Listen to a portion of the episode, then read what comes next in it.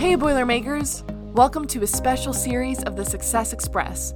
I'm Grayson Stanczykiewicz, and I'm so glad you're listening in. In honor of Purdue's 150 years of giant leaps, we're sitting down with four recent Purdue alumni who have gone above and beyond in the fields of space exploration, artificial intelligence, health and longevity, and sustainable economy and planet. Our guests share advice, personal experiences, lessons learned, and so much more. It's all here and it's happening right now. Welcome to the Success Express. Today's episode focuses on sustainability. Our guest is recent alum Ellen Zouras. Ellen graduated from Purdue in 2012 with a bachelor's degree in building construction management. Today, Ellen is pursuing her master's degree in sustainable urban planning and design from KTH Royal Institute of Technology in Stockholm, Sweden. She is passionate about all things sustainable and seeks to make a greater, more direct impact on our built environment.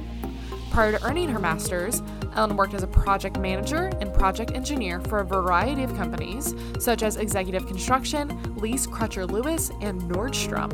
She also had the opportunity to travel to West Africa and work with a nonprofit organization that partnered with locals to build health clinics. During her time at Purdue, Ellen was involved with Women in Technology, Order of the Iron Key, College of Technology Ambassadors, and Habitat for Humanity. She also served as a student respondent for commencement, which means, guys, listen to this. She gave a speech at her graduation ceremony in 2012. So that's pretty cool. Today, Ellen is here to share her perspective on sustainability and the future of our planet and how Purdue played a big role in her career journey. Without further ado, here's my conversation with Ellen. Hi, Ellen. Welcome to the show. Hello. Thank you so much for having me. Yes, so excited to have you here. Guys, Ellen is live from Sweden right now. That is true. Stockholm. Stockholm. Um, and the university is KTH. Yes. Yeah. That's so cool. It's literally like 12:30 in the afternoon here in the United States. And Ellen, what what time is it over there? Oh, that's a good point. It is 6:30. We just had daylight savings, and it is super bright out. So I'm dealing with um, unusual daylight hours. That's for sure. That's hilarious. Yeah, that's so cool. You're literally eating dinner, and my day is like only halfway run its course. So that's so fun. So thanks for coming on. Let's just jump right into it. Can you tell us when you first um, had a passion for sustainability? When did that begin? Sure. I think it started when I was in high school. I was in an environmental science class, and my school, my class took a trip to a green building center where we learned about reusing materials and understanding how energy flows can be maximized uh, and using other sustainable means of building. And when I learned that you can actually repurpose jeans um, for building insulation, I was fascinated by that. That was even a concept. Um, I, I was already kind of into recycling and committed myself to a vegetarian diet, but when I realized um, the repurpose of materials can actually be fun and really interesting. Um, I think that's how my green commitment like shot up to one of the main priorities of my life. yeah, that's so cool. It's so neat how that has been a thread for you since high school. Yes, no pun intended. Yes. Kind of. The yes. thread of the jeans. Okay. yes, yes, we love that. So you talked a little bit about um, high school and how that passion began then. So let's move to what happened next, your undergrad years. Um, we know that you had a major in construction management. So how and why did you decide on that major? Sure. So I attended the Do It Discovering Opportunities in Technology program, which was a three night event when I was a senior in high school, uh, exploring the different majors within the College of Technology. And I think now it's um, the Purdue Polytechnic Institute. Yes. I was most intrigued by the construction project management career path because I really liked leading groups and also taking things from a 2D drawing to a 3D uh, model and in, in real life, and then kind of adding 4D, which is the element of time, and, and you know putting it all together and making a tangible product. I'll be completely honest with you. When I first applied, I thought I'm going to probably change majors. I'm not entirely sure if this is totally for me, but The professors were so great. I received so much support, and um, the courses were super interesting. I never had a reason to leave, and I was like, this is pretty great. And so I kept through it till graduation. That's awesome. Do you have a favorite class or favorite professor? Oh, gosh, that's a great question. I have a number of favorite professors and even mentors that I still keep in touch with today. I don't think I can call one out specifically, but I will hands down say that the professors and even some of my colleagues or, or I guess peers, my student friends, totally influenced uh, my formative years and and those connections for sure like still stay with me to this day 10 years later. That's awesome. And that says a lot about the purdue community um, that even even 10 years down the road you're still connected. I totally agree. Yeah that's super cool. Can you think of any specific classes or experiences maybe some of the internships that you had um, that led to your decision to get your master's in sustainable urban planning and design. I know that um, you actually took some time to work in between undergrad and getting your master's so maybe it was a job that you had there as well but can you think of what specifically led to your decision to pursue your master's Sure. So when I was at uh, Purdue, one of my minors was sustainable environments, and I was lucky enough to have a class with Dr. Larry Nies of the environmental engineering program. He taught me so many really awesome and important things. In one of his lectures, he showed a video of a school in Sweden doing projects related to urban planning, and it was actually just like a five minute quick video, but the ideas that were presented in that video just kind of stuck with me. And for the past six years, I've been I've had this seed planted in my head. Wouldn't it be so cool to go to Sweden and study from such a sustainable country? Um, and now here I am, super lucky to be kind of fulfilling a dream that was sparked by one of my favorite Purdue professors. So wow. it all it all worked out. Yeah. No, it, it sounds like it really did. Can you tell us, for those of us who have no clue what sustainable urban planning and design means, can you give us just a quick breakdown, elevator spiel as like to what that means, what that is? Sure. So I think one of the most important things about um, sustainable urban planning is that sustainability looks different for each city that you might be planning for. And while architects design and facilitate and, and the contractors facilitate building an, an actual building.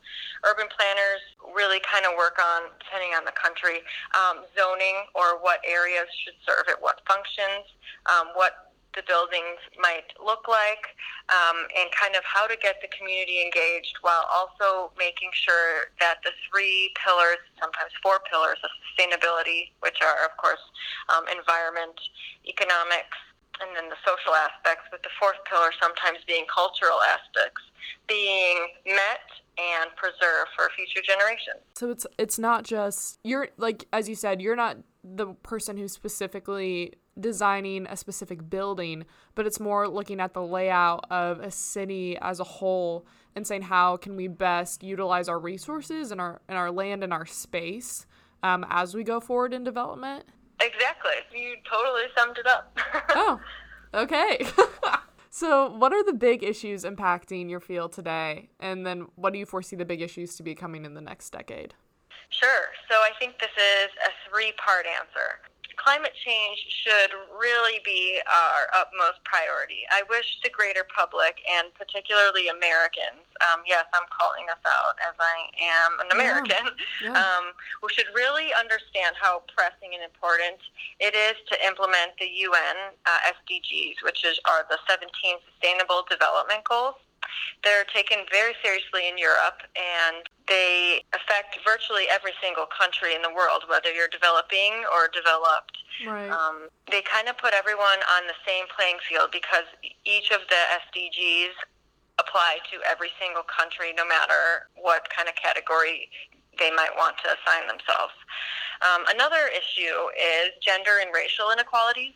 So, in sustainable urban planning, we really look at what it means for each individual area. It isn't going to look the same for every single city.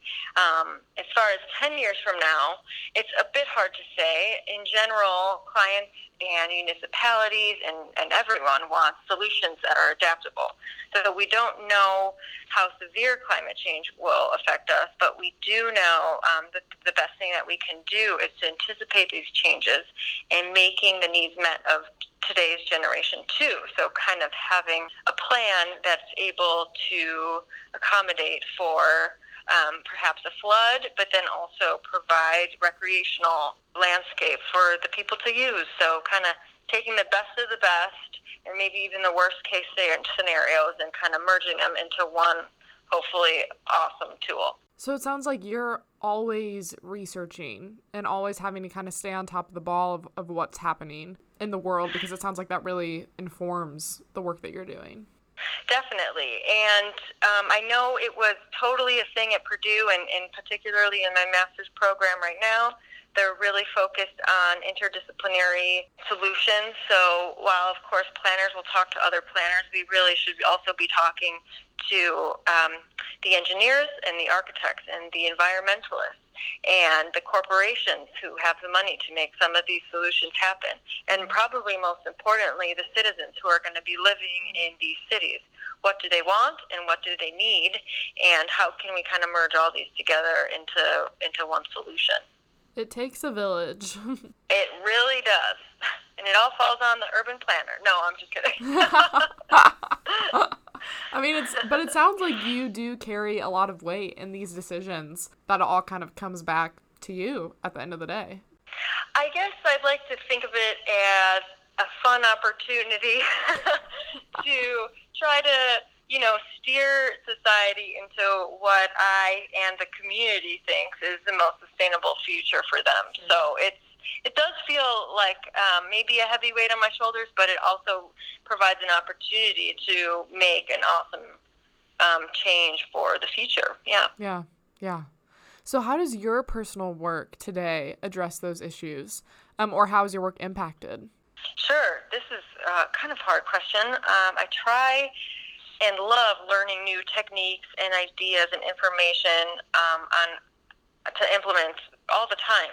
In fact, just now before this call, I was just at a um, public-private partnership meeting where a local company was holding an innovation um, roundtable where we got within groups of five, and we kind of were, you know, challenged to come up with an innovative idea on new parking garage concept. So if you take something as simple and boring as a parking garage, you know, how can you design it for optimal use, but also kind of making it like a pleasurable experience? Or perhaps we shouldn't be making it so pleasurable because maybe that will only further encourage the use of personal cars in lieu of taking public transportation.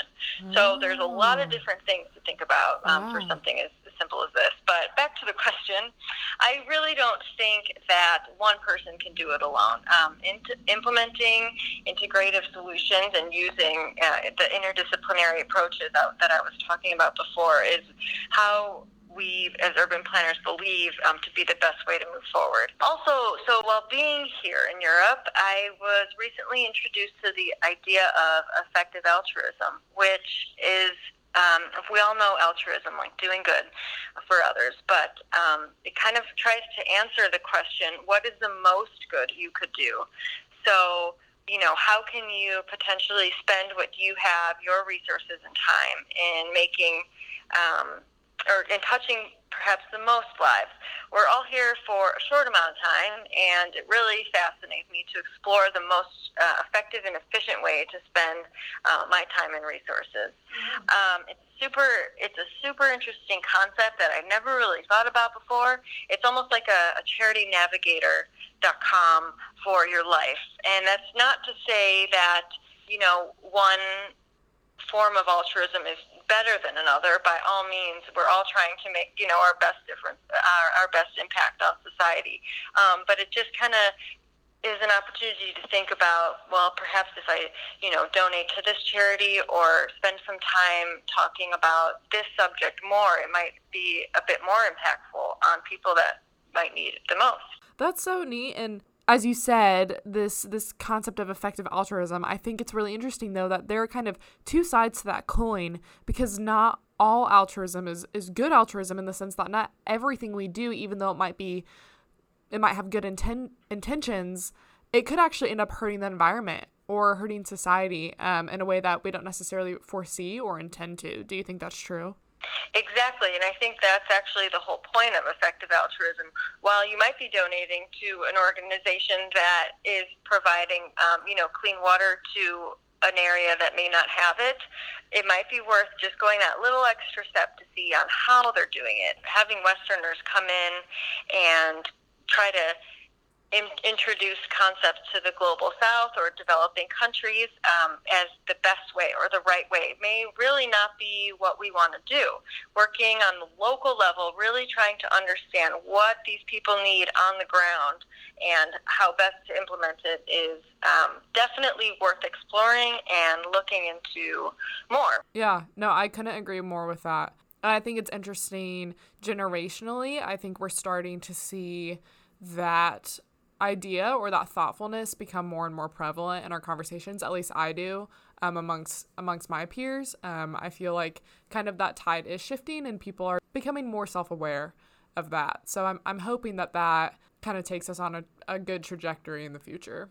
I agree 100% with you. I'm so excited in um, so many of the conversations I have with young or recent graduates in how much more conscious they are in all of these decisions. And I'm I want to say I'm proud of you guys, but I'm just so thankful because, in a sense, it actually feels like our future has a very strong chance of being awesome because um, because of the awareness and because of the the consciousness of you know what decisions you're making on a daily basis and how they will affect our future. Yeah, this is kind of a fun question. Um, when we when you were talking about the parking garage concept, this kind of made me think of this. So I'm not trying to put you on the spot here, but well, this is kind of a twofold question. One do you think personal cars will be eradicated in the coming years? I feel like people are always talking about that. Or um, the other one is that cars will be, what is it, like self automated?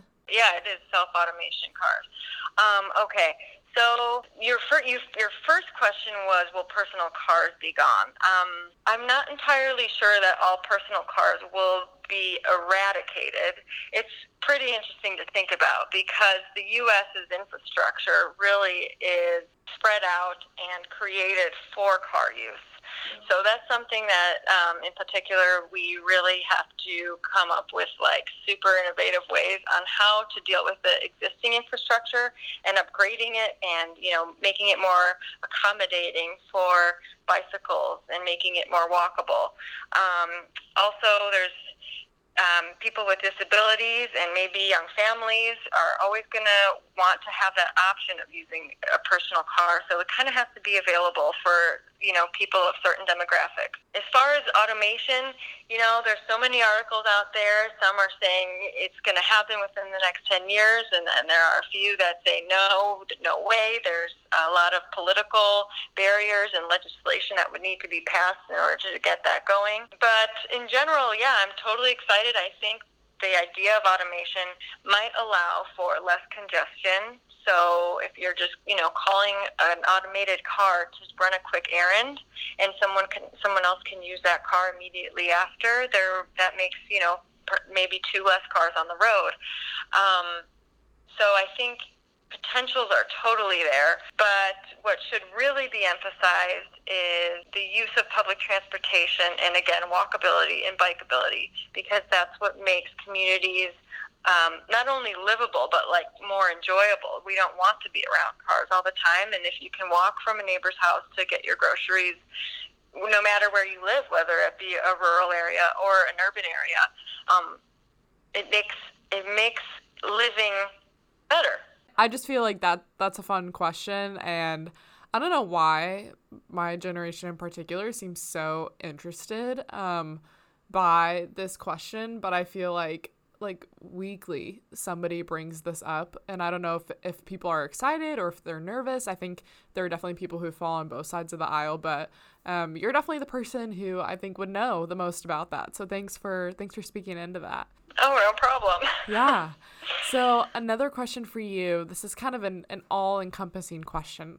How did your Purdue education impact your success um, in your field today? My Purdue education, hands down, provided the absolute best foundation I could have ever asked for. That sounds so corny, and I really don't want to sound like goody two shoes, but I'm not kidding. The professors were incredible. Um, the connections and networking after I graduated were outstanding, and and by all means, um, you know, coming from the name where everyone thinks potentially might be a uh, Ivy League school never really hurts the situation.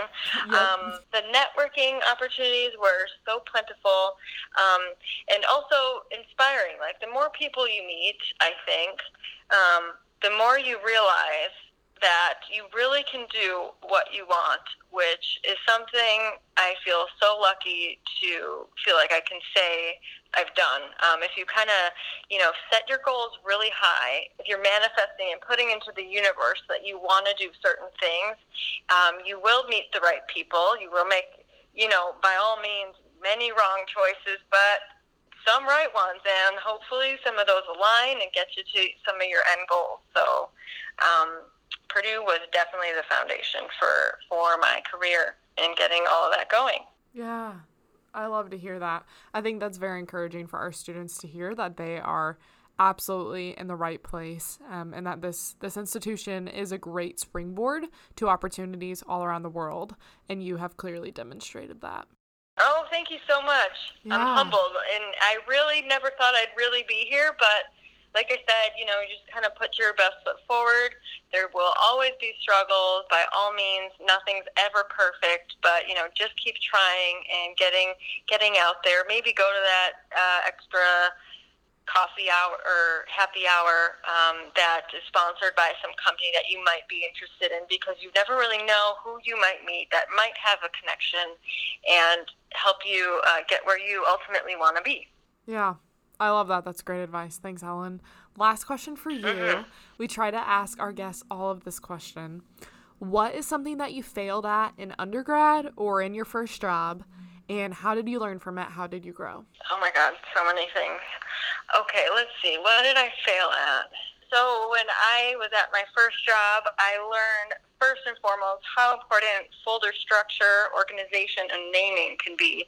Um, I had incorrectly named a folder that accidentally had the entire project's worth of photos and deleted it, although it was needed for the the operations and maintenance manual at the end of the job. And um, Unfortunately, the servers had also just gone down, so I had lost all of the photos, and it was I just felt so awful about it. But you know, if there's one little takeaway from it, I guess it would be um, be intentional. It's totally worth putting in that extra two seconds to properly name your folders moving forward. Yeah, yeah. Hey, that's a huge takeaway. Um, you know, this failure doesn't have to be this you know big life altering moment, something as little as naming the folder the right thing, like that can go a long way. I really think it can, especially for people um, that might be looking at your information down the line, which happens all the time. Um, it definitely helps make their lives easier if everything is where they might expect it. So, to all you listeners out there, be organized for the sake of future generations. Love that. That is a great reminder, especially for those of us college students who don't feel like we have time to be organized, but know that we need to be organized. So, yes, that's yes, good. that is a good last word. Well, thank you so much for coming on the show today, Ellen. We really appreciate taking time to call us from Sweden. Yeah, it was super fun. Thank you so much for having me. And um, don't forget, everyone, while recycling is super important. Using less is even more important. And yes, your everyday decisions do count for a more sustainable future. Perfect. We will definitely keep that in mind. Thank you for passing that good okay. nugget of wisdom along. thanks, thanks, thanks. Have a good one. You too. Thank you to all of you who have been listening along to this special series throughout the month of May. This was the last episode in the Giant Leap series, and so we're signing off for the summer. We'll be back with season two of the Success Express in August, and we cannot wait to introduce you guys to our guests. If you have enjoyed this Giant Leap series, would you do us a favor?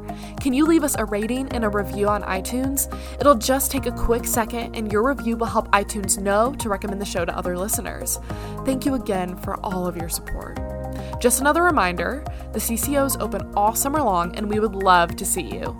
And when school starts up again in August, we would love to help you prep for your upcoming career fairs. Feel free to stop by the CCO and meet with one of our consultants to discuss your resume, interview skills, or visit our career closet. You can also schedule an appointment to meet one on one with a career counselor. We're located in Young Hall, and we're open Monday through Friday from 10 a.m. to 4 p.m.